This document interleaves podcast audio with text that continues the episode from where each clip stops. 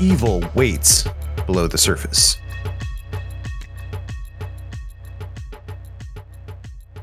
That is, of course, the iconic back of the box copy for Metroid Prime, the next game in our video gameography series on Metroid. That's right, this is Video Gameography podcast that takes a look at the most iconic franchises in gaming history, one game at a time.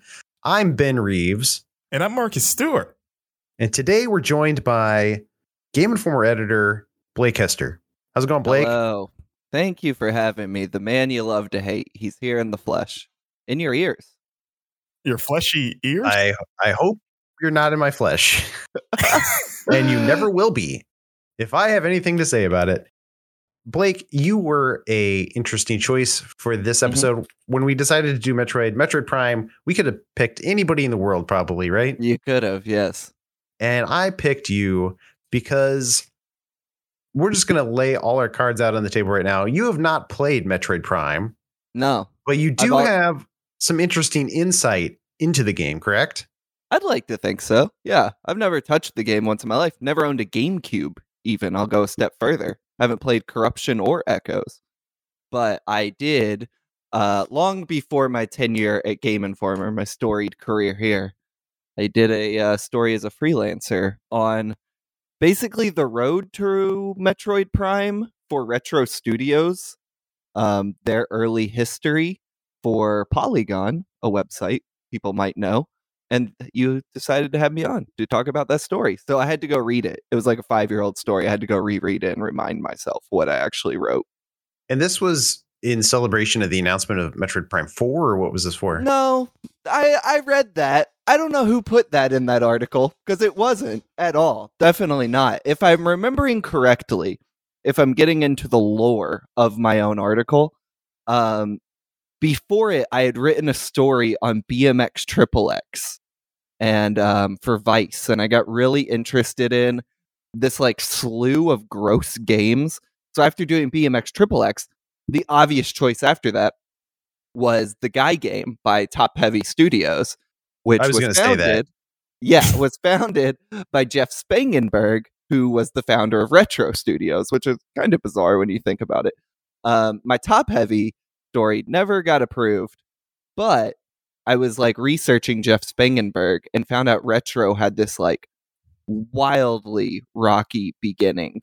Um, claims of embezzlement of running porn websites out of the studio all this really bizarre stuff Stuff that you would expect from a second party Exactly. Nintendo company, right? yeah um stuff that if i remember correctly all came from an ign feature from like 2004 or something maybe even earlier that was so baffling i was like this can't be true we'll get into it probably wasn't true but that's how um i ended up on this podcast suffice it to say as i looked into that story So you did all of that research on the game, the Mhm. series, and the studio, but you had no desire to play Well- Metroid Prime, or were you ever like, "Oh, I should play this game," and just didn't get around to it? this is this is something I've done a lot in my career where I write about a studio or the development of a game and I haven't actually played the game because few of my stories um especially as a freelancer it's a little different now where my work has kind of refocused to be more review based but when I was reporting I was never really writing about a game you know? I was writing about the circumstances and the people and the business decisions that led to the game. So it's like yeah, met- playing Metroid Prime might have helped me in some ways, but like I can't imagine a universe where I'm like, I really need to know about this niche mechanic in this game or this level What I'm actually trying to figure out like, hey, why did Nintendo fund this studio and believe all these like this guy with you know a couple hits under his belt would be able to deliver five AAA projects for the launch of a console. Not really sure. I need to know what color Samus Aran's suit is. You know, it's orange. I know that Well, much at least. I'll tell you this, Blake. I think Mm-hmm. playing Metroid Prime would help you be a happier person because it is a great game to play. I think Oh, it's hold very on. enjoyable. It's one of my will- favorites. I, I have a question about this. I was thinking about where would I even play it? Oh, It's on the collection for the Wii. I don't have a Wii. I don't have a Wii or Um, Wii the U. Wii, it's I mean the Wii is backwards compatible with GameCube games anyway, so you could always Mhm. get the original copy. And we say this every episode, but hopefully it's coming to the Switch here anytime. Yeah. I, before Metroid Any- Prime 4, I think they'll release it. That's my guess anyway. But yeah, I, I it, Metroid Prime, the subject of today's episode, one of my personal favorite games, maybe of all time. One of my favorites in the series. I think you know Super Metroid is still. I think I lean towards preferring the 2D overall. But if you're gonna do a, a Metroid in 3D, like this was great, a great version of the Metroid formula. I love it. Marcus, what about you? Do you like Metroid Prime? Yeah, I love this game. I didn't have a GameCube either back in the day. Um, the first time I played this game, and I, I actually looked this up because I was like, this is probably recent enough where I started writing every like list every year of every game I ever finished. Um, and I still have them, so I know every game I finished beginning in 2010. And so apparently, and this goes back to actually to Met- uh, last week's episode on Metroid Fusion. It turns out I played Fusion, Prime, and Prime 2 all in 2011, um, beginning with Fusion. And I played it on the Wii. I, I bought GameCube, the copies of Prime 1 and 2, because uh, that was like a blind spot. And like you said, Ben, everyone was raving about Metroid Prime. I was like, I gotta, I gotta play these. And it, it's crazy because I at the time I loved it. And think about that in 2011. This game came out in 2002. It was already nine years old by the time I got to it. And I remember being blown away by like this still looks really good. Just like graphically and it plays well especially on the weird gamecube controller like the idea of playing a first person shooter in that thing. And i remember just like devouring prime and even like you know maybe jumping ahead a bit but looking up footage for today's episode and rewatching i was like this still looks good.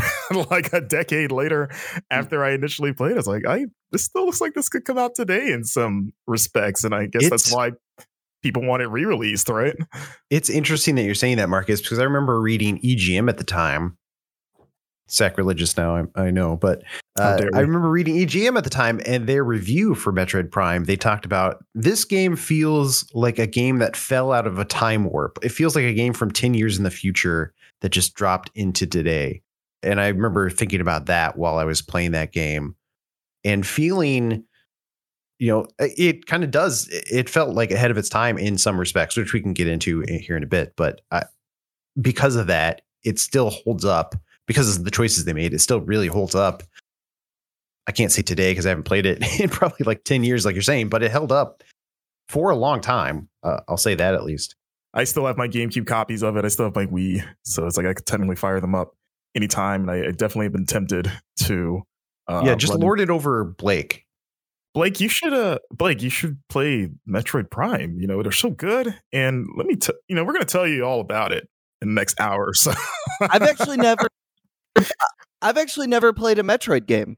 Metroid Dread will be my first Metroid game. So Okay. that's a very good one to start with yeah yeah, Yeah. I'm interested to see if you get excited about diving back into the series and playing some of the old other old This is- ones. this is Metroid specifically, right? Like you've played Metroidvania games. Yeah, yeah, yeah. I've just never played a Metroid game. Again, I had Ah. a I had a Game Boy Color and then not a Nintendo thing till the Switch. So Okay. any I only tentpole, yeah, I was like, yeah, I was like, I'm sure you're familiar with the, the concept of a Metroidvania, I'm sure. yeah, no, for sure. I mean, Ori was one of my favorite games of last year. Yeah. I like the genre definitely. Well, let's dive into it. Cast your mind back to 2002 when games like Metroid Fusion came out. I know we just did this last episode. It was the same exact year, but just to recap, you know, King the first Kingdom Hearts, first Ratchet and Clank, uh, first Splinter Cell, Mario Sunshine. I think we said last episode that Spider-Man, the first Spider-Man film, Sam Raimi's Spider-Man came out, which was great. Brazil wins the 2002 World Cup in Korea. We all knew where we were. Exactly. President Jimmy Carter is awarded the Nobel Peace Prize. So that's some of the events of 2002. Yeah. Just I started recap. high school once again. That's I right. Still the biggest event of the year.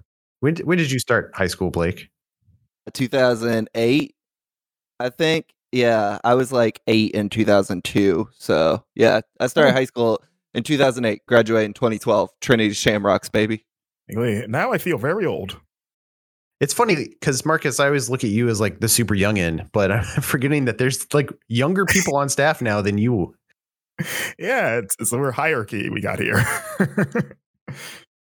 Metroid Prime came out on November 7th, 2002, which we did mention again last episode. There was some debate over whether or not Metroid Fusion came out on the same day, or maybe it's possible that Metroid Fusion came out the day after. I saw conflicting reports on that. I remember going and buying them both on the same day, and I thought it was release day.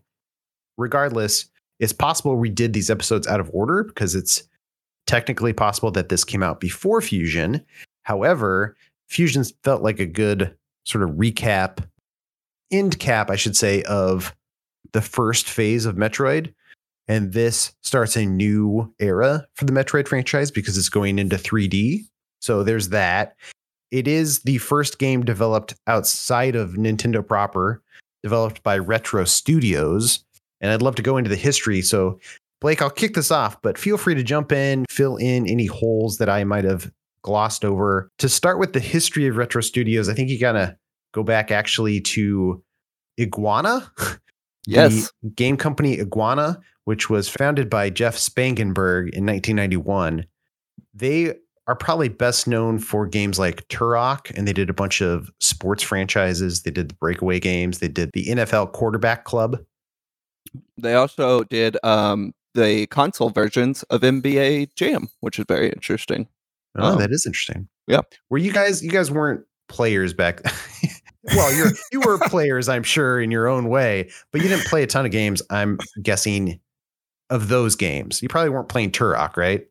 We're talking about N64 Turok, right? Yeah, N64 Turok, which the first one was sort of an okay shooter, but then Turok 2 is when that series, re- well, it's in some ways maybe the only really great Turok game. Yeah. it was a great game that had save points that were scattered to the wind because you you would play that game for hours and not hit a save point. Like I remember you would have to play that game and just put the game on pause and leave your system on, turn the TV off and go to school because you're like, well, I'm not hitting a save point. Oh, Returnal. Yeah, just like Returnal. Yeah, I, I didn't have an N64 growing up, but I do remember playing the Turok games at uh, friends. Like, for that game was pretty popular among my friend group, so I think they all had it. So you know, it's one of those things where you go over, you play like the first couple hours of it, and go like, "Wow, this is cool!" Like dinosaurs, man, it's foggy. Uh, and yeah, that yeah, it was a it was a super cool game in its time. I've always wanted to. I've been curious about buying those kind of expensive remasters to see how they hold up. Um, but yeah, I remember Sure. having some fond memories of Turok. So Jeff Spangenberg's company Iguana is bought by Acclaim, and then around the end of the '90s, I want to say it was '98. Blake can correct me if I'm wrong. He gets Yep. fired from Acclaim. He kind of rose the ranks in Acclaim and became a, a big mucky muck. But then he was fired, and there was some controversy there over why he was fired, from my understanding. it, it was before his contract let up um and so they he sued and then they settled out of court i'm not exactly sure why he was fired actually no, knowing a little bit of his extracurricular activities uh, maybe it could have been for anything that that man has seemingly been up to but um yeah i don't think i ever tracked down the reasoning Acclaim gave Well, and you alluded to some of that earlier. Do you want to get into that, like his extracurricular stuff? Do you think Nintendo was just just not aware of what was going on there because they he did not really fit Yeah. their squeaky clean image? Yeah, you know, and and and I want to say up front, um, I've never spoken to Jeff Spangenberg. He is my white whale interview. I have tried for years to talk to this man, and he is uh, seemingly uh, just not interested at all. I think he blocked me on LinkedIn. Um, Hmm. but the uh, it, it's hard to know what's kind of true and there are things i don't want to say but the one thing i can talk about is a website he ran called sinful summer which was kind of alluded to in the ign report i brought up i believe was the pornographic website it wasn't really that it, i think one way you could look at it was it was jeff spangenberg's uh, maybe sex blog um, as I understand it, it was a website he ran on Retro's IP address, which is baffling. Um, just full of pictures of parties he had with um, women who worked at local strip clubs in Austin, Texas. I don't know if any of this is why he was uh, fired from Acclaim because, as far as I understand, Sinful Summer would have been after, um, and you know was again being run out of Retro's IP address. So like that uh, Iguana and Acclaim completely predate it, but. uh, I think someone once described Jeff Spangenberg as a, a bit of a rock star. So, you know, he kind of had that behavior. He kind of had dabbled in that kind of uh internet material pre him or uh, during and post retro. So I, I don't want to speculate about a man I don't know, but when I hear someone is fired and that's all I know about their behavior, who knows? Speaking of like assumptions, I don't want to assume anything, but having never seen Jeff Spangen Spangenberg, uh, for Mhm. some reason my mind keeps thinking that he's the dude on the cover of the Guy Game box art. and I, not. canonically, that is my head canon. I, I'm pretty sure that's not the case, but I'm just like, Mhm. I don't know why he fits that in my mind.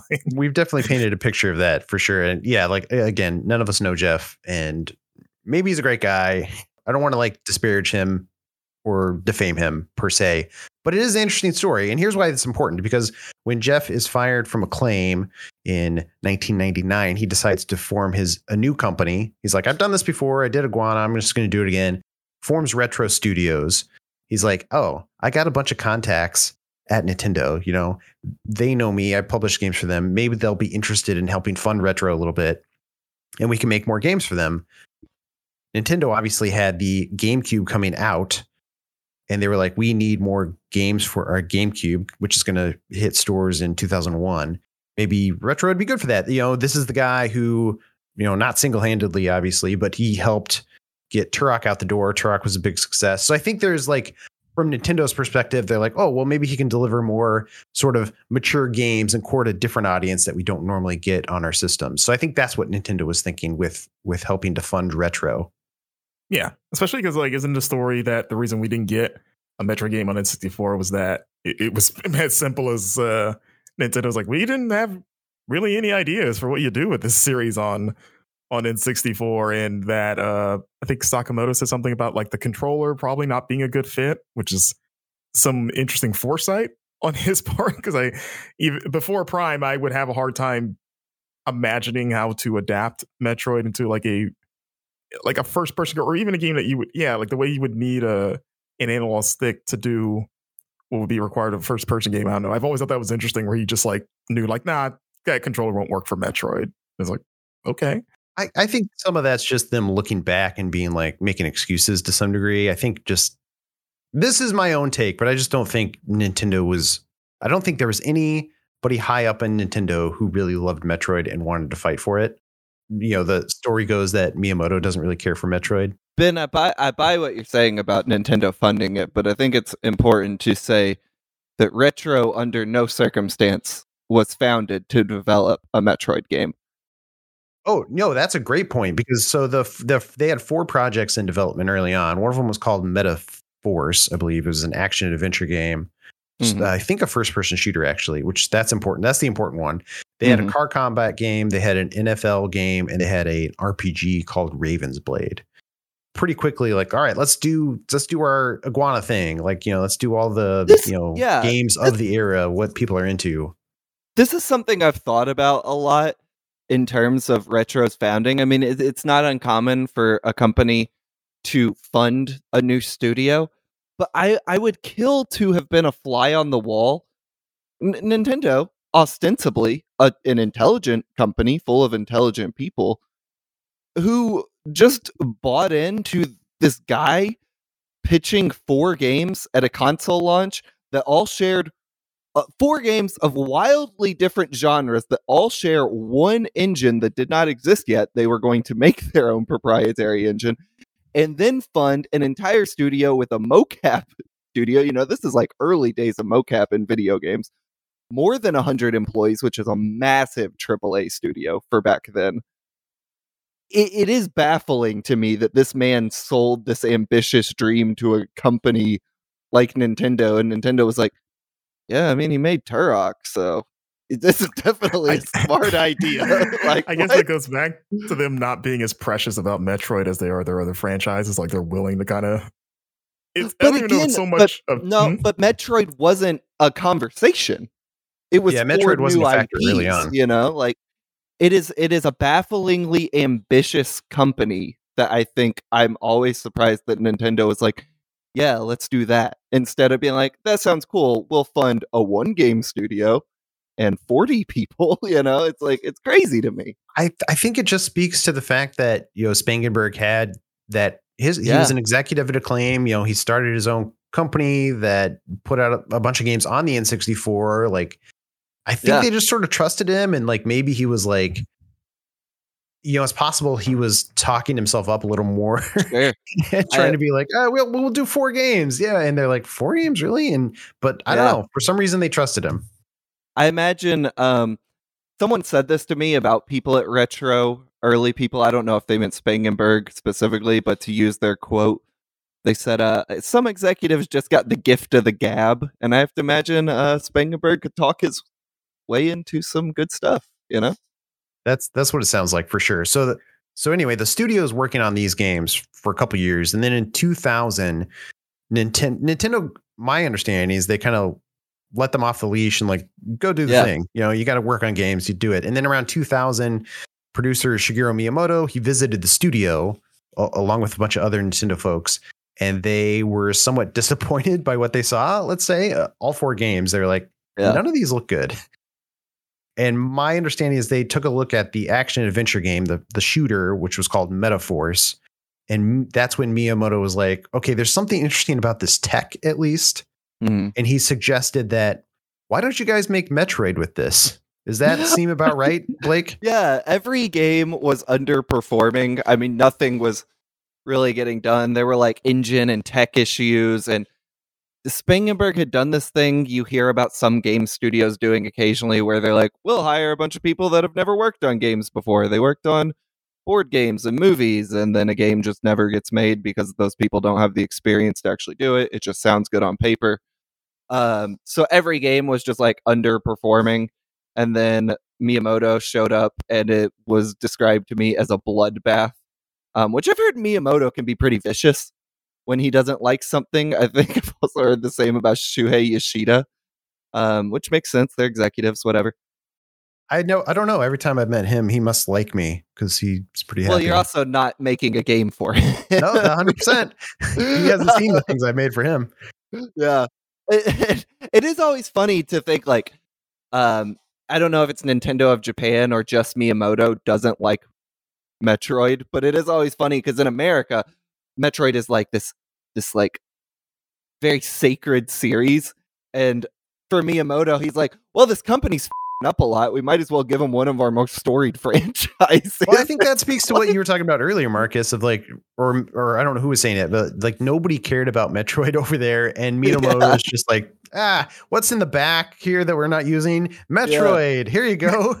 It's like their Harry Potter. If they were like Harry's adopted parents, like Metroid is in the cupboard under the stairs while like Link and Mario get to eat at the dinner table. to give him some credit, though, do you think he was like, okay, this is a U.S. based studio, and people in the U.S. seem to like Metroid more, so maybe a U.S. studio would be able to capitalize on that in some way?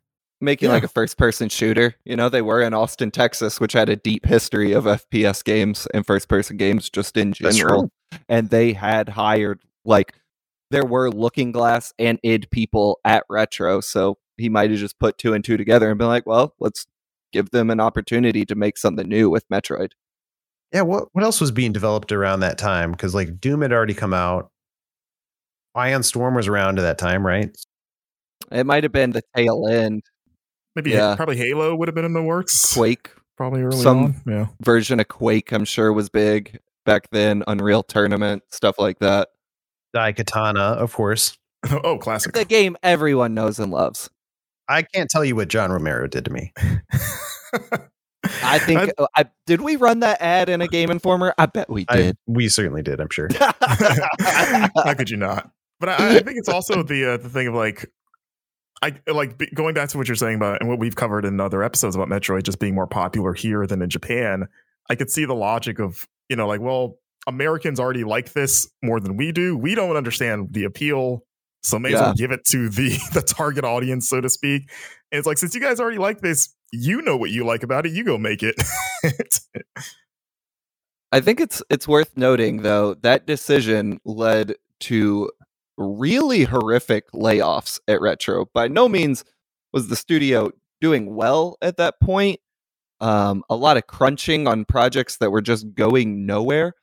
But taking a four game studio, especially in you know 2002, 2003, where team sizes were drastically different than they are today, because games were just different. Uh, taking a four game studio and making it a one game studio means as, as far as I understand it, there were two massive round of rounds of layoffs where up to half of the entire company was let go, which is horrific and horrible to think about. Um, the the Metaforce project turned into Metroid, obviously, mm. and then they had the other three. So the car combat game and the football game. This is based on my research. They those projects were axed pretty quickly, I think, and they yeah. they took some people in to the Metroid team, but you know, there's a lot of redundancies, so they had to lay out a yeah. lot of people off. And then I think a year later, they they killed the RPG as well. So same thing. Mm-hmm. Subag's yeah. Raven Blade is a cool name. They should it is a cool name. Back. Somebody should use that. Yeah, we should use it. Oh, TM, we got it. Or copyright. I don't know what we need to do. it's ours now. both. yep, we got them both. Uh, going back to the first person thing, that the fact that the game was first person wasn't like a f- total foregone conclusion. In 2007, there was a Montreal Game Summit presentation.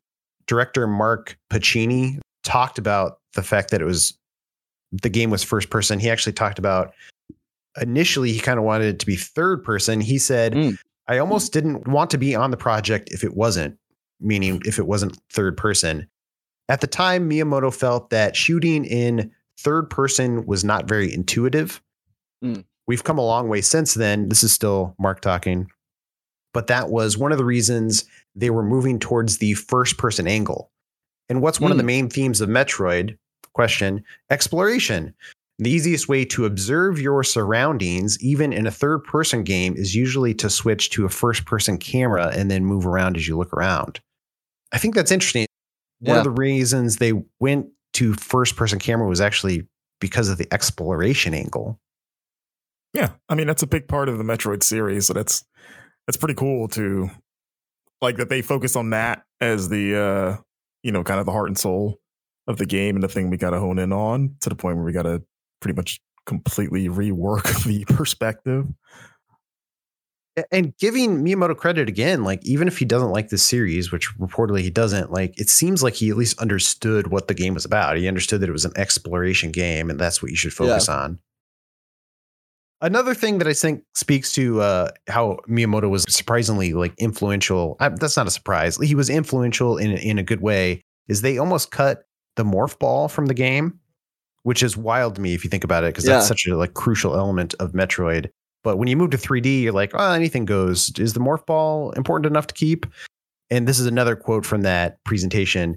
Pacini says, We use Super Metroid as our kind of Bible, but as we'd been sold on the concept of first person, we couldn't see how the ball fit into the title. In fact, it was actually on the chopping block for a long time we thought about concentrating on the exploration through platforming, which might be good enough. But Miyamoto's first directive was if we don't make the transition between the ball and first person seamless, then we can't do this game.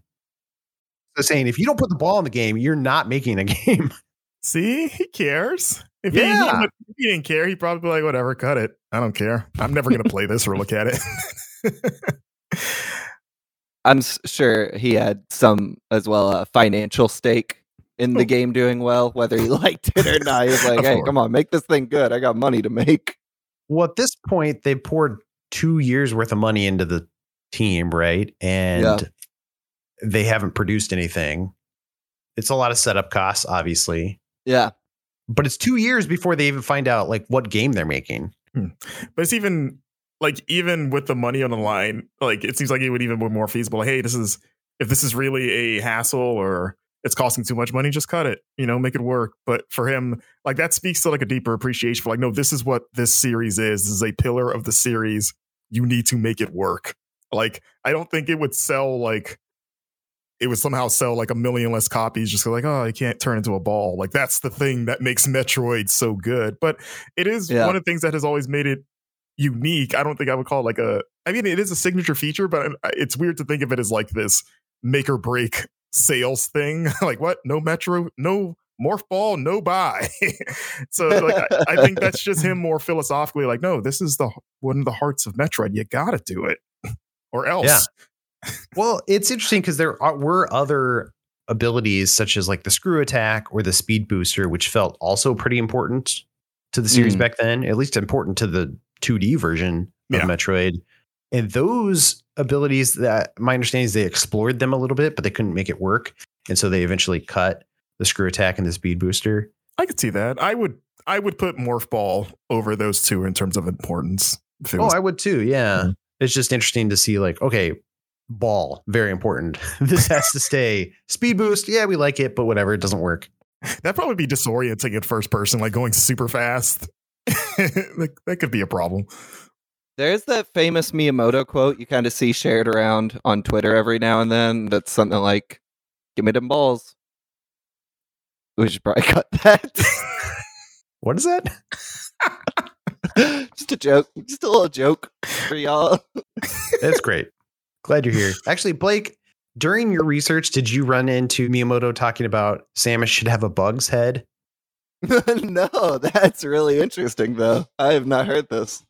So there's a quote from Michael Wikan, Mike Wikan. He was a senior game designer at Retro, senior designer on Metroid Prime specifically. And he says, I can remember when we were developing Metroid Prime early on, we were discussing with Mr. Miyamoto how we could explore Samus's control scheme or do something unique. And Miyamoto said, Well, what if Samus could take her head off and maybe put on a head that had bug eyes or a head that saw in the dark or whatever? just switch heads. And we came out of the meeting and we went back to our office and we were like, bug eyes? And we drew pictures on the walls of Samus's helmet and then Samus with a bug head. And we just stared at it, trying to understand.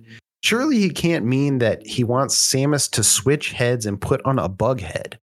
And then we realized that he was saying, like, what if Samus had a means of perceiving the world in a different way?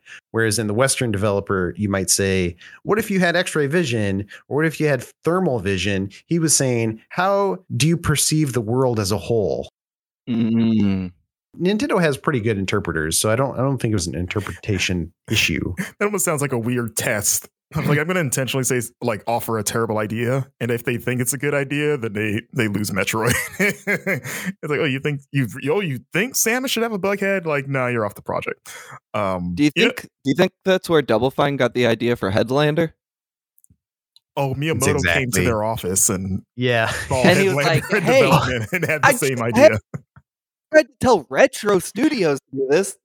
Then they went with some philosophical vision of it, but no, head off, new head on. Imagine tim that. Tim Schafer just woke up in the middle of the night and miyamoto was there scrawling on his wall bug head Now Tim Schafer's listening to this, like, wait, he meant different visions. Like, oh, that would have been so much easier it's very funny to imagine Double Fine paying for Miyamoto's consultation on Headlander. you know, it's funny that you mentioned the bughead though, because Samus's helmet, mm. I, I, I kind of imagine it. It's it's praying mantis shape. If I had to pick a bug, you know what I mean? Like kind of the general Yeah. shape of it. i can see that Yeah, well I, i'm sure it's designed to be alien yeah. like and a lot of the enemies she fights are are aliens but they're also like buggy like aliens yeah, so it kind of fits that theme yeah. Maybe that's what. Maybe he thought the same thing. Maybe that's why he used bug as a reference point.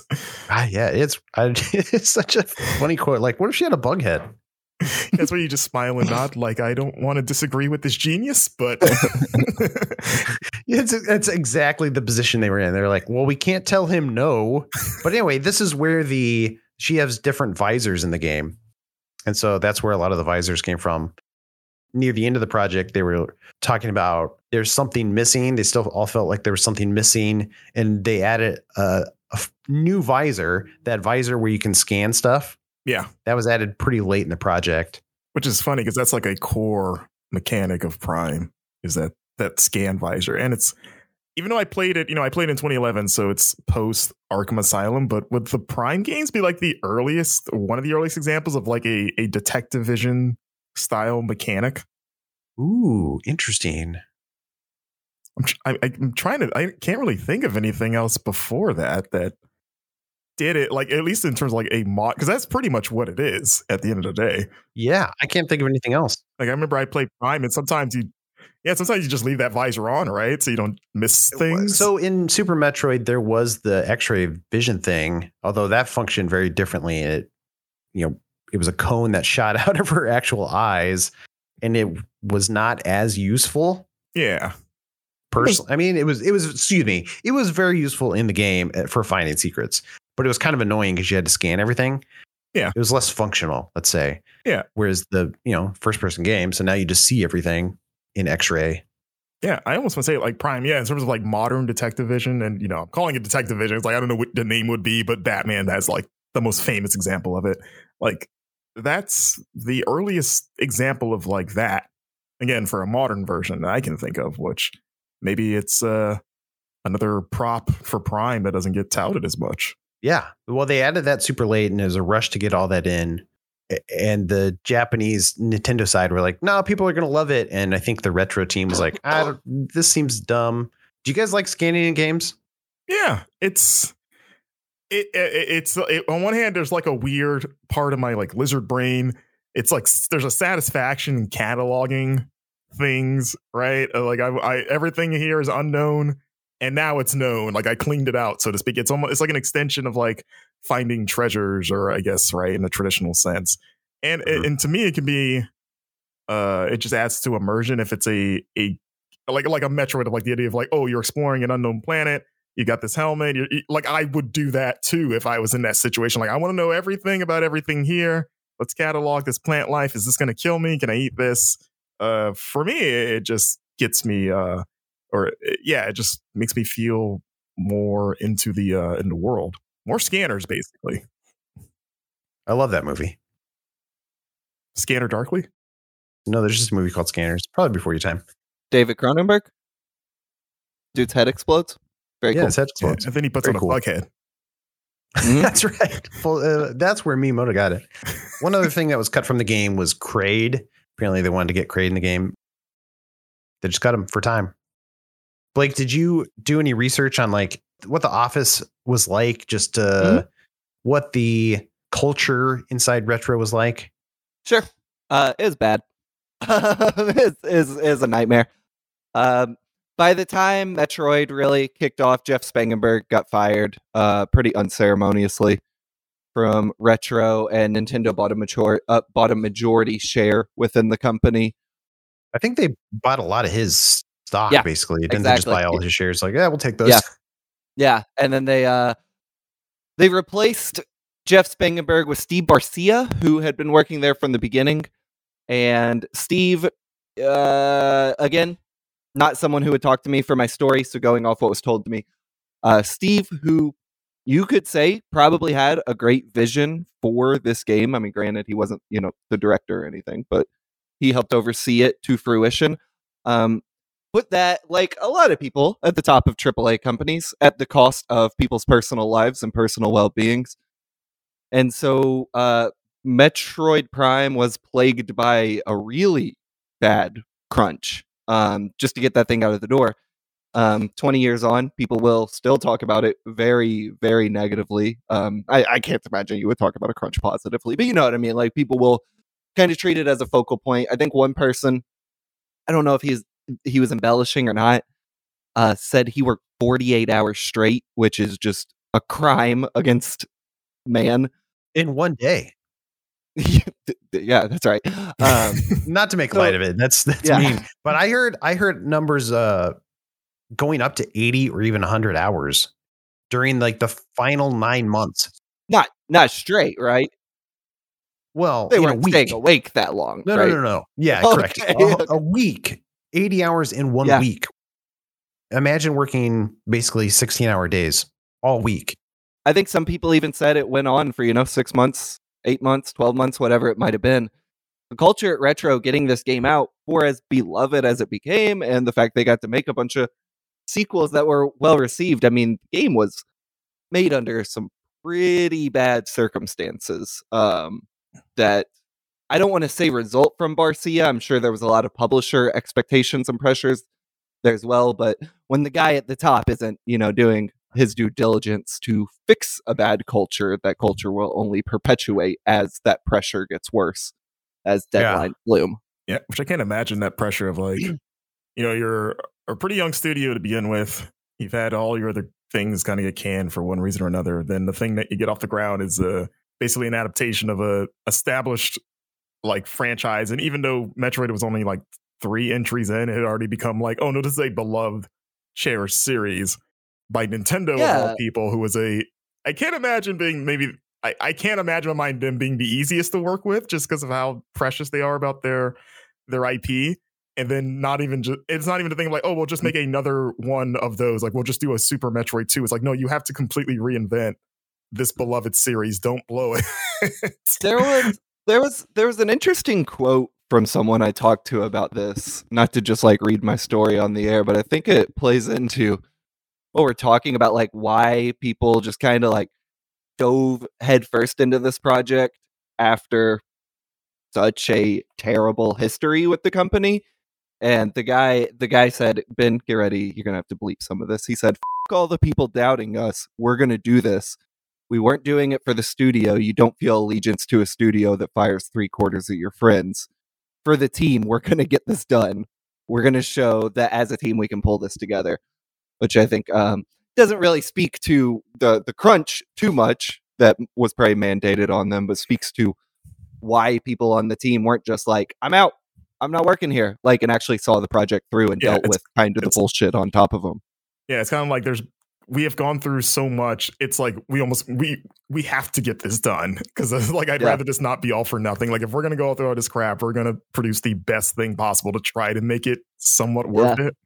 It's wild. I feel like you hear about studios saying that, and it's rare they actually do make one of the best games of all time. But in the, this case, by God, they did it. Somehow that pressure cooker just turned out a gem. But yeah. adding to all that, like it sounds like demoralizing, right? Oh yeah. And yeah. It's just two years of hell. And then adding to that, every time they showed off the game ahead of time, fans would just complain about it. Really? Nobody. Yeah, I remember reading about it in magazines ahead of time, and people were just crapping on it because oh, it's Metroid in 3D. It's a first-person shooter. This is a bad idea. People yeah. were not mm. on board with the concept. People, I think people. It's like this game in Kingdom Hearts, which is funny. It came out the same year. Like people forget either because they weren't born or around during that time, or because you know there's been so many entries and it's been established as like a thing that everyone loves. Both of those games, people hated them when they were coming. Up. People were so upset before at, they came out. Yeah, like people were so upset at the idea of Kingdom Hearts, thinking that Square Soft at the time sold out to Disney, and they're like, "What is this nonsense? This weird trash?" And huh. yeah, like you were saying with uh, Metroid Prime, people are like, "This isn't like like today." It'd be like hashtag not my Metroid first person. What? I'm sure that's surprising to you, Blake, because you know yeah. these days people don't hate on things before playing them. You know, sure, people obviously right. like play them and, and, think about them critically before yeah. they comment no one's on ever, them. No one's ever found my personal email account to email me about a game they've never played that I have played. That's definitely so. Yeah, it's surprising to hear that, that would happen. Yeah, why did you change Metroid, Blake? Well, I needed a good Polygon story out of it. So, oh, okay. I set the wheels in motion when I was four years old. you played the long game. Uh huh, and it worked out. A detail on the music Clark Wen, who's an audio designer on the first two Prime games, he talked about that they originally designed Metroid Prime to be played without music. But wow. to, to clarify, like they weren't sure. The audio team had a, a tough time finding a composer that was going to work.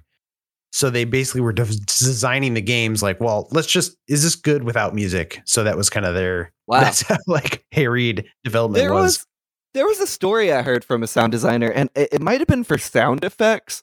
And I can't remember the specifics. I didn't make it into my story, and I didn't dig through a transcription to find it. But they used because so many people were laid off from the studio. So much of this massive studio was just empty. And so they would use empty rooms to create certain sounds for the games. Like, because they could just go in and be like, well, there used to be 40 people here. Now I just have this massive office room and let's see what the acoustics are like. And I wish I wish I could Oh, remember weird. the specifics better, but it was something along those lines. it's almost sad. It's so way. haunting. You can almost hear the coders. my, fr- my friend used to work here. now let's see Yeah. it's, uh, how this sounds in here. That's that's wild to me because I I've kind of firmly believe that I think Prime Prime One specifically has the best soundtrack of the entire Metroid series. It's always been a personal favorite of mine. It's one of the ones I'll throw up when I'm like working. It's like in my rotation of game soundtracks. It's got some really good songs. A lot of them also very relaxing, like Phendrana Drifts. Things how you pronounce it, the like Ice World. That Yeah. song is so nice to listen to, like the regular one and the kind of like the more upbeaty remixed one, and the uh the wrecked Orf Orpheon, I believe is how you pronounce it. The the ship that gets wrecked that has a great song, and even the end credit song is awesome. Like Prime's got some bangers. Wrecked Orpheon damn near killed him. It's also a good band name, by the way. For your, for your Metroid Prime tribute band, Wrecked Orpheon. Did we did we miss any nuggets of interesting? That's a weird way to put it. Do we miss any like interesting details from development Blake that you remember reporting on? Uh, I guess not the development per se. There was a pretty gnarly story after the game came out where um, management set up a bonus system for everyone after the years of hell. And then, uh, as it was told to me, Barcia changed those numbers to, you know, not that, you know, people, junior people were making the same bonuses a senior person might, but that there was a fair distribution of money. Um, and as it's told to me, Barcia changed the numbers so that it was basically a sheer cliff wall where the people at the top got a bunch of money and then no one else did. So internally it was leaked, and people then saw how unfairly the money distribution actually was after these numbers were changed. And then, like, the company sent everyone home, scrubbed it from the computers. But they planned a mass exodus. They were like, we're out. You can't do this to us. After all this, you can't even like pay us fairly, compensate us fairly in this bonus program. And then, you know, I, I'm I'm vastly oversimplifying this entire process, but Nintendo caught wind of that, got Barcia out of there, replaced him with Michael Kelbaugh, who I believe still leads Retro Studios to this day. And they went on and made the two sequels. And then some Donkey Kong games. Yeah, and that, that Donkey Kong game is like totally fine. Seven point five Rento Pie. Um, but yeah, it, it's things did not immediately get better after the release of that game. If anything, they got worse for just a brief period. Yeah, I mean, you know, turning a company culture, it's like moving the Titanic, right? It takes a while Yeah. to get a, you know, make any kind yeah, of change. I don't, I don't like, I, I don't personally know. No one I spoke to, um, in the interest of honesty, still worked at Retro when I spoke to them. No one like Nintendo and Retro did not participate in my story. I only spoke to former employees. I I don't know what the culture is like there now. I mean, we I don't I don't know of any horror stories that have come out from other reporters, but I I am curious to know like under Kelbaugh's leadership and you know other people that came within that studio if things have turned around. It's been 20 years. It could have gotten way better than way worse again. Like could have been peaks and valleys. I don't know. And so we just jump into the story. Absolutely. So, uh, kind of starting like we did with Metroid uh, Fusion and, and even a bit of Super Metroid. Uh, this is this is a tale. And what's interesting about the Metroid Prime series is that the entire Prime series takes place in between Metroid One and Metroid Two. It's basically like the Street Fighter Alpha of the Prime games, or like this entire story is like a prequel, basically. Immediately, or maybe not immediately, but right after the events of Metroid One, you know, our girl Samus has defeated the space pirates. And I got this from the uh, the official Metroid wiki, but she's exploring space looking for another client, which for some reason that's just funny to me. The idea she's just flying around space looking for work. Does it sound like a nine to five 80s comedy? I mean, I guess she's technically a freelancer, so we could probably relate to that. She's just trying to get those pitches out there. Send a Uh-huh. resume like, "Hey, I uh, I wiped out the Metroids. I don't know if you know." Um, it's hard for a working girl in space. apparently um, but she does intercept a distress signal from from the Orpheon, which is the or is a space pirate ship that i guess escaped her uh her beatdown of those dudes on Zebes. So she pretty much follows it to go finish the job, so to speak. Um, but when she gets there, she finds out that most of the crew, uh, the space pirates, they've all been murdered by their own experiments, which are these kind of little parasite uh, creatures. And as she makes Not her way, X parasites, right? no, not yet. We're not. We're not there yet. They're kind of more like little bug things or something. I, I guess everything in Metroid's a little bug thing when you really think about it. But Yeah. Well, this did you say like this slots into the timeline like right after the first game yeah, Fusion is way later. before Metroid Two even. But yeah, she uh, kind of makes her way to the ship's core and she encounters the Parasite Queen, which is a a giant, almost like a big tick. It's kind of how I always looked at it. It's uh, like the first real boss fight in the games and the big containment unit, and you have a big battle with it and you beat it. Uh, but the queen falls into the ship's reactor core, which of course triggers a self destruct because this is a Metroid game after all.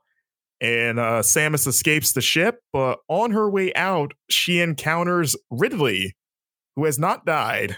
Of course, this would be the only the second time that they would have faced in the in the chronology or the chronology. But uh, Ridley has become cybernetically enhanced and is officially known as Meta Ridley. I don't know. I guess he did this to himself. Yeah, what I'm curious about is like this takes place before Super Metroid, so he unmetas himself for Super Metroid. Yeah, I guess.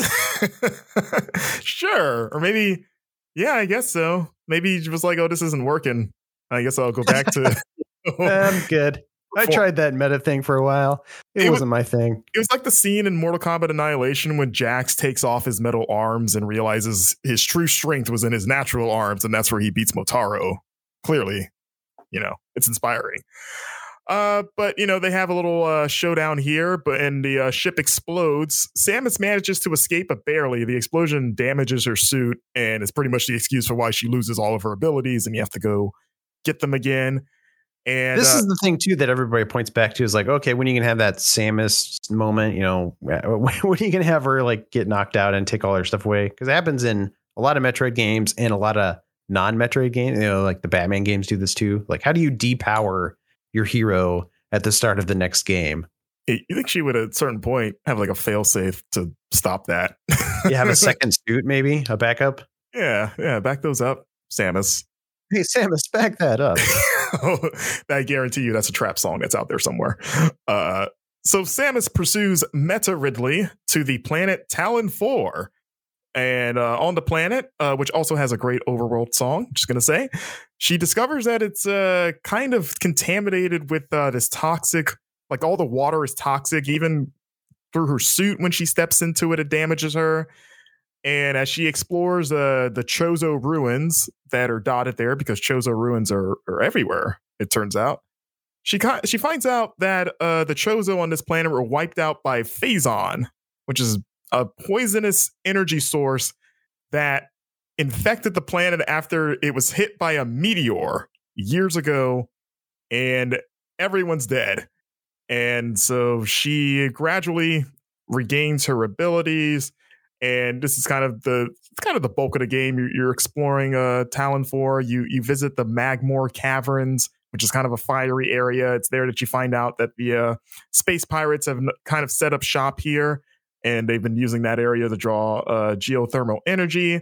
And she also finds the Phendrana Drifts, which is an icy mountain region, and she discovers the space pirates have a lab set up where they are studying Metroids that had survived the destruction of uh Tourian. I believe I said that planet right. And it's funny here because uh up to this point, the space pirates are largely unaware that Samus is on the planet. So she actually kind of takes them by surprise here when you're going through the whole assault in their lab.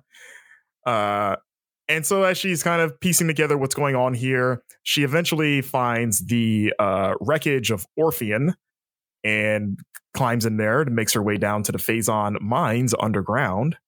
And it's here that she discovers the space pirate experiment, which is Metroid Prime. It- uh, basically, ostensibly, it's a Metroid that was attached to the meteor that hit the planet, and it's kind of uh, the source of uh, the planet's problems. Like it's it's got the same physiology as a regular Metroid, but it, it- it's infused with Phazon. It can basically absorb almost an infinite amount of it. Well, and it looks nothing like a Metroid.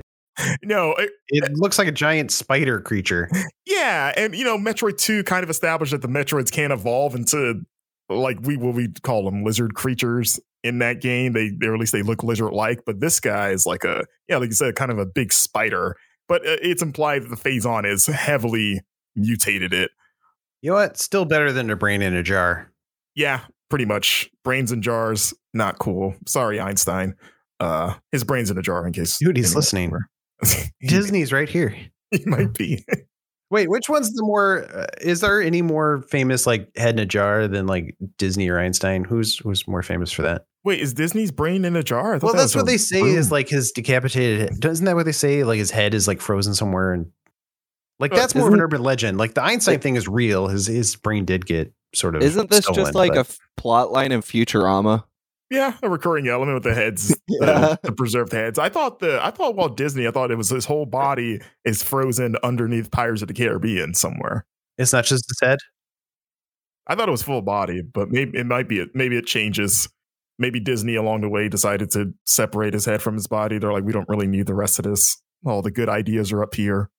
It's just down there. I'm gonna go draw. I'm gonna go draw on his face. If you guys were last person on Earth, you know, last man on Earth style thing, would you go to Disney and just check out all the stuff that's going on underneath behind the scenes? Yeah, Yeah, why not? That's Yeah. what I would want to do. Gotta wait. Is that? I don't think it'd be the first thing I would do. But if I was the last man on Earth, I think I would go to the Vatican City. Not sure how to get over there. Uh, not really good air or sea travel, but and and I'd unlock the secrets of the world. I think that's where they all are. Is there? Disney is probably a close second to the Vatican. Because you know, there's a bunch of like if you can get into like the Pentagon or something, there's maybe some interesting stuff there. Yeah. Uh, it feels like a chore to sort through that. And a lot of it's like probably on digital servers that are just gonna not work the- anymore. the Vatican has all those books they won't let people read. Which what are you hiding? That's all I'm trying to say. Mm. What are you hiding? Because doesn't the Vatican have a rule? It's like once a book's in its library, you can't actually the public can't see it for like a hundred years or something. Yeah, it's a really do you hide? terrible library in hindsight. it's not really useful. and then it's a hundred years old, and you got to handle it with gloves, and you're like, ah, Yeah. you can't. I can't look at this. See, me and Dan Brown, we know. Yeah, Dan Brown's been there. Actually, he has. I think while writing the Da Vinci Code, yeah, they let him go into the library. Oh, okay. When are we doing an episode of video gameography on the Da Vinci Code? The Code? Da Vinci Code video game. Yeah, we'll we'll call Yeah. you, Blake. uh, oh man, I forgot where we were. Um, but well, yeah, and you're fighting Metroid Prime. It's basically the end of the game, right? Or or do you fight Ridley after that? well, no, you you run into Metroid Prime, but like you discover it, and uh, you kind of find out that it's guarding the core of the planet, which is pretty much just Phazon. And so it pretty much it means that, you know, you're gonna have to kill this thing if you want to get rid of the Phazon on on Tallon 4. Uh so she as she's down there, she fights the space pirates, which are they're also enhanced with Phazon, and they make like more powerful versions of themselves, including the Omega Pirate, which is a big boss fight. And when you beat that guy, uh Samus gets the Phazon suit, which is very important. And while she's down there and, and along the way, she learns about the the artifact temple, which is pretty much what the Chozos built as a as a failsafe or a, a shield to keep as much phazon from leaking out of the planet as possible. You know, obviously some of it has leaked, but it, it, it apparently could have been worse. And also to keep uh, Metroid Prime down there. And the only way to unlock the shield is to find Wait, 12 so Metroid Prime is like ancient? I guess I missed this. Yeah, it, it came with the meteor that hit the planet. Like it was it was on it. And so the only way to unlock this uh the shield, so to speak, is to find 12 artifacts. And that's kind of where you spend the game doing next. That's the like dumb fetch quest at the end of the game that felt like they were, yeah. you know, stretching out the length of the game. It is Metroid Prime's version of the the Triforce things in Wind Waker. Oh yeah, I forgot Nintendo had a habit of doing that. so that means maybe when we get the Prime remake, we get the equivalent of the quick sale for Metroid Prime, or somehow she can speed that up. Maybe they'll add the speed run and you can just immediately just zip past environments, go get those. Um, so yeah, this is kind of the busy work section of the game. Eventually, Samus gets all 12. She brings it back to the temple. She's gonna unite them. and that's when Meta Ridley shows up again and attacks. And during their fight, uh, Meta Ridley destroys the the totems that are used to open up this uh, the shield. Uh, so they get into a big fight. Uh, Samus fight uh, defeats Ridley, but it's not until the Chozo statues come to life and they all fire laser beams at Ridley, and that's kind of the quote unquote killing blow. It lo- knocks Ridley into a chasm, and that's the last time you you see him. And then the ghost of the Chozos all appear. There's 12 of them, one for each artifact. And they kind of deem Samus as like, yeah, you're you're the one that's gonna fix this. We trust you. And so they open up the uh, the crater, which allows Samus to enter. And that's where she uh, finds Metroid Prime, and they get into a basically a two part fight. Uh, you beat it the first time, and then it takes on its second form, uh, which is pretty much immune to all of her weapons. But uh, uh Samus's suit, uh, she uses it to absorb the phazon in the area, or the yeah, and it creates the uh, phazon energy beam that she uses to overload Metroid Prime with just too much energy to the point where the Prime uh, creature absorbs the suit itself, the Phazon suit, and it explodes. Just blows up real nice. And this allows Samus to escape the crater as well as Tallon 4, and she gets back on her ship and I guess continues looking for more work. It's hard for a girl out there in space.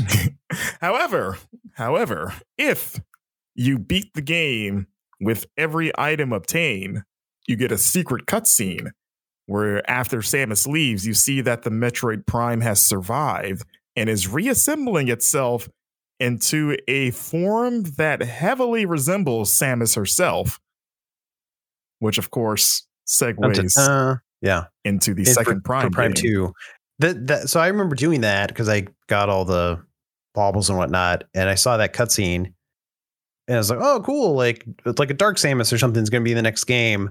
And then when they did the marketing or or they were spinning up press for the sequel, it seemed like nobody had known about that cutscene because they were all like, "Oh, guess what? There's dark." Like nobody talked about it until the second game came out. They're like, oh. "I thought they cool had." Kid. Well, yeah, I'm. I guess I sound like a hipster. That's kind of a cool thing, right? That's kind of a throwback to the first Metroid. Like you know, you you got that's how you found out Samus was a woman in the first place, mm-hmm. that you had to beat it under a certain time limit. So it's kind of cool that they added another secret scene, you know, based on your completion rate. Here's what they should do for four Metroid Prime 4 is Dark Samus returns. You fight her through the whole game, get to the end. If you get a certain completion percentage, you like rip off her helmet and find out it's a man. Oh, it's Adam. No, her dead they should her dead captain guy that's also an AI now, and now he's also Samus somehow. I'm just trying to flip the script, you know, like what, how do you surprise people anymore? I don't. Yeah. I don't think they should do that. It's her father, and then I don't. She he says, "Where did you learn to do this, Samus?" And she's like, "I learned it from watching you." And they have an emotional reunion. It's hard out there in space for a working girl. Apparently, a lot of wild things happen out there in the galaxy. Uh, Metroid Prime 4 should really be her meeting Pikmin. I still maintain that. That is still a brilliant idea. Yeah, we they could exist in the same universe. We don't know.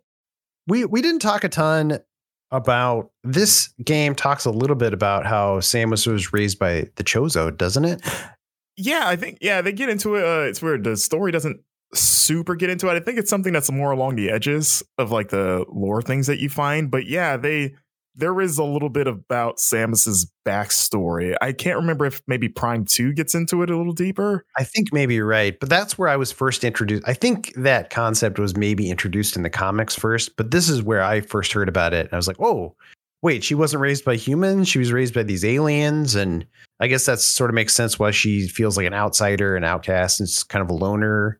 But then also, does that have anything to do with like why you know her, her abilities are so different from a normal human i i i remember playing at the time and i th- thinking to myself that she herself was a chozo because again i i was still making my way through the series and like discovering the lore and mm-hmm. like i was like oh maybe chozos are just you know like human like a- aliens and maybe that explains why she's like so powerful and how she got her suit because her suit we've always known her suit was like chozo in origin I was like, oh, maybe that's just they just look like people. It's like you know, so many fiction aliens just look like people. Um, but then yeah, like later games, especially like Other M, you're like, no, she's totally just a person. um, and then you know the earlier Metroid saying that she has cybernetic enhancements, and now she's raised by aliens. So I guess it's just all of the above. what do you think, Blake? You, you interested at all in checking this game out now after we've talked about it? Uh, if they put it on Switch, yeah, I'm not gonna go out of my way to play it though. That's fair. That, I'm too they, busy. Hey, the game was great. I think it's worth playing for sure. If you have the means or the ability, it is still the highest selling Metroid game at 2.84 million, according to some Wow. stats I've seen. Dread hasn't taken it yet. Well, we'll see. Uh, as of this recording, it hasn't yet, but the Dread has an opportunity to do that. Dread could do that. Uh, That'd be interesting. Hmm. But yeah, it became the one of the best selling games on the GameCube. Oh. Period. So not just Wow. Metroid games. Yeah, they even uh I think it was in 04 that they started bundling it with GameCubes. Sold 1.49 million in the US alone. Yeah. So they did good. Retro did good. It's interesting to think about all the pressure they were under, you know, working 80 hour Mhm. work weeks for nine months straight, uh, you know, two year development hell. Every time you show off the game, people are crapping on it. It just feels like super demoralizing. You know, the the way that company was founded, all the sleazy stuff going on there. And yet somehow out of all of that, this total gem comes out and it's just it's an amazing game and like we said sort of a game uh, head and shoulders above its generation to where it felt like a game from the future you know Yeah, it's it's weird to think, you know, Nintendo not known for shooters at all, um, to think that they have like not only a big first person shooter franchise, and it's you know it's interesting because I I when I was looking this up too, apparently Nintendo doesn't consider it a first person shooter. They always label it first person adventure for the Prime series because of the exploration elements. i can kind of see their point because you are technically shooting things but you're you know it's not a twin stick shooter. That's one thing we didn't say is like this game functions differently than most first person games. You're not looking around with the right stick.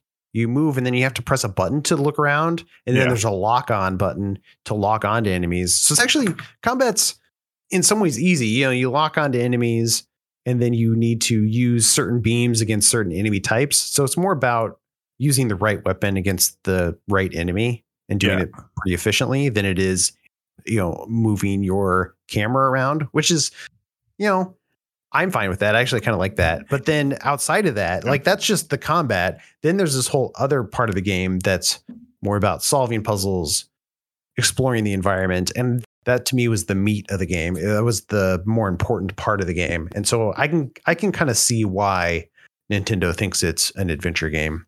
Yeah, I thought it was strictly them trying to like you know brush off the violence, or they just didn't like the word shooter, like it was a bad word. But it's like, oh no, it's apparently like what you just said. That was their reasoning, which is like, yeah, that makes sense. And I, I also want to point out, like when you're mentioning the controls, the controls for Metroid Prime sound terrible when you say them out loud, but they are perfect for the GameCube controller. like it, Mhm. it, it, they sound like horrible shooter controls, but for how weird that controller is, it is weird how butter it feels just only on that specific controller. Um, but yeah, they you know they have their own first person shooter franchise that is one of the best ever. It's not even like they tried it and it was like okay. It's like no, it's up there. I rank it up there with like the Halos and the Call of Duties. And I guess if we want to get to like first person adventure, like the Bioshocks of the world, you know, maybe not necessarily in writing, but in terms of just pure moment to moment stuff, it's fantastic. Yeah, and it put Retro on the map. This you know studio that had just been founded a few years previously had not released, had four games canceled. this was its first release. It's in that It rare was kind of surprising. yeah, that rare club of like young studios like knocking out of the park in their debuts. You know, there's not a lot of those. Do we still have that cardboard cutout in our office? Oh yeah. I think we do. I think it's in storage right now. But yeah, Hell yeah! Shouts out to that cardboard cutout. When Metroid Prime 4 comes out, that's when we dig it out. That's that's yeah, that's the big we'll return. auction it off. You don't see those as much these days. I feel like in America. I went. I went to Japan. They had a bunch for Death Stranding that were like the actual heights of the actors. It's very strange. You don't really see them as much in America. well, uh, do you not, or do you just not go to like GameStop where they would be? I mean, I go to GameStop every day as an employee of GameStop. The Game Informer's offices are not a GameStop. They keep telling me I got to go to the one in Edina. I'm there every day. You're I'm going in there to do your work. yeah, I'm here in their their storage room right now. That's why your audio's so bad. Yeah, they got no cardboard cutouts. I keep saying we got to get some more around here. we got to get more cardboard in here. well, I think that does it. That's uh, Metroid Prime in a nutshell. Blake, thanks for being here. Yeah, thank you for having me. This was fun. I get Anything you want to promote? Anything you think people should check out? They go Yeah. read your Polygon article. But Yeah, go to polygon.com. Um, actually, just type in like Retro Studios Polygon into Google and it'll pop up real quick. I think that story came out in like 2017, 2018, but I read it today. And look, as the writer, I identify where I could have done better, but as the reader, you'll never know. So please go read it. I think it stands for, on its own. Good great, story. Yeah. great. Well, you can follow me at, at Benjamin Reeves on Twitter. And you can follow me, Marcus Stewart, at Marcus Stewart7 on Twitter as well. That's the number seven. And you can follow me at Radmir on Twitter. At Bradmere. that what you said? Radmir, R A D M U R E. Is that's not your Twitter account? Yeah, Whose Twitter is. account is that? Did you change your. Twitter handle? Yeah, sure. Just go follow me there. Tweet at me. Say I love. Twitter account is that? Tweet at tweet at Radmir. Say I love Blake. Blake is so great. Okay. I'll, uh, I'll appreciate it. good, good luck with that, everybody. Thank you out there for listening to this episode of the show. Please like us, please subscribe, please leave us a review. If you want to get in contact, you can email us at podcast at gameinformer.com. You can send us corrections if you have any. So far, we haven't had any, but we would love to hear from you. We might start reading some reviews out here on the future episodes. So you never know. Come back next week. We'll be doing Metroid Prime 2. Echoes. Give me them balls.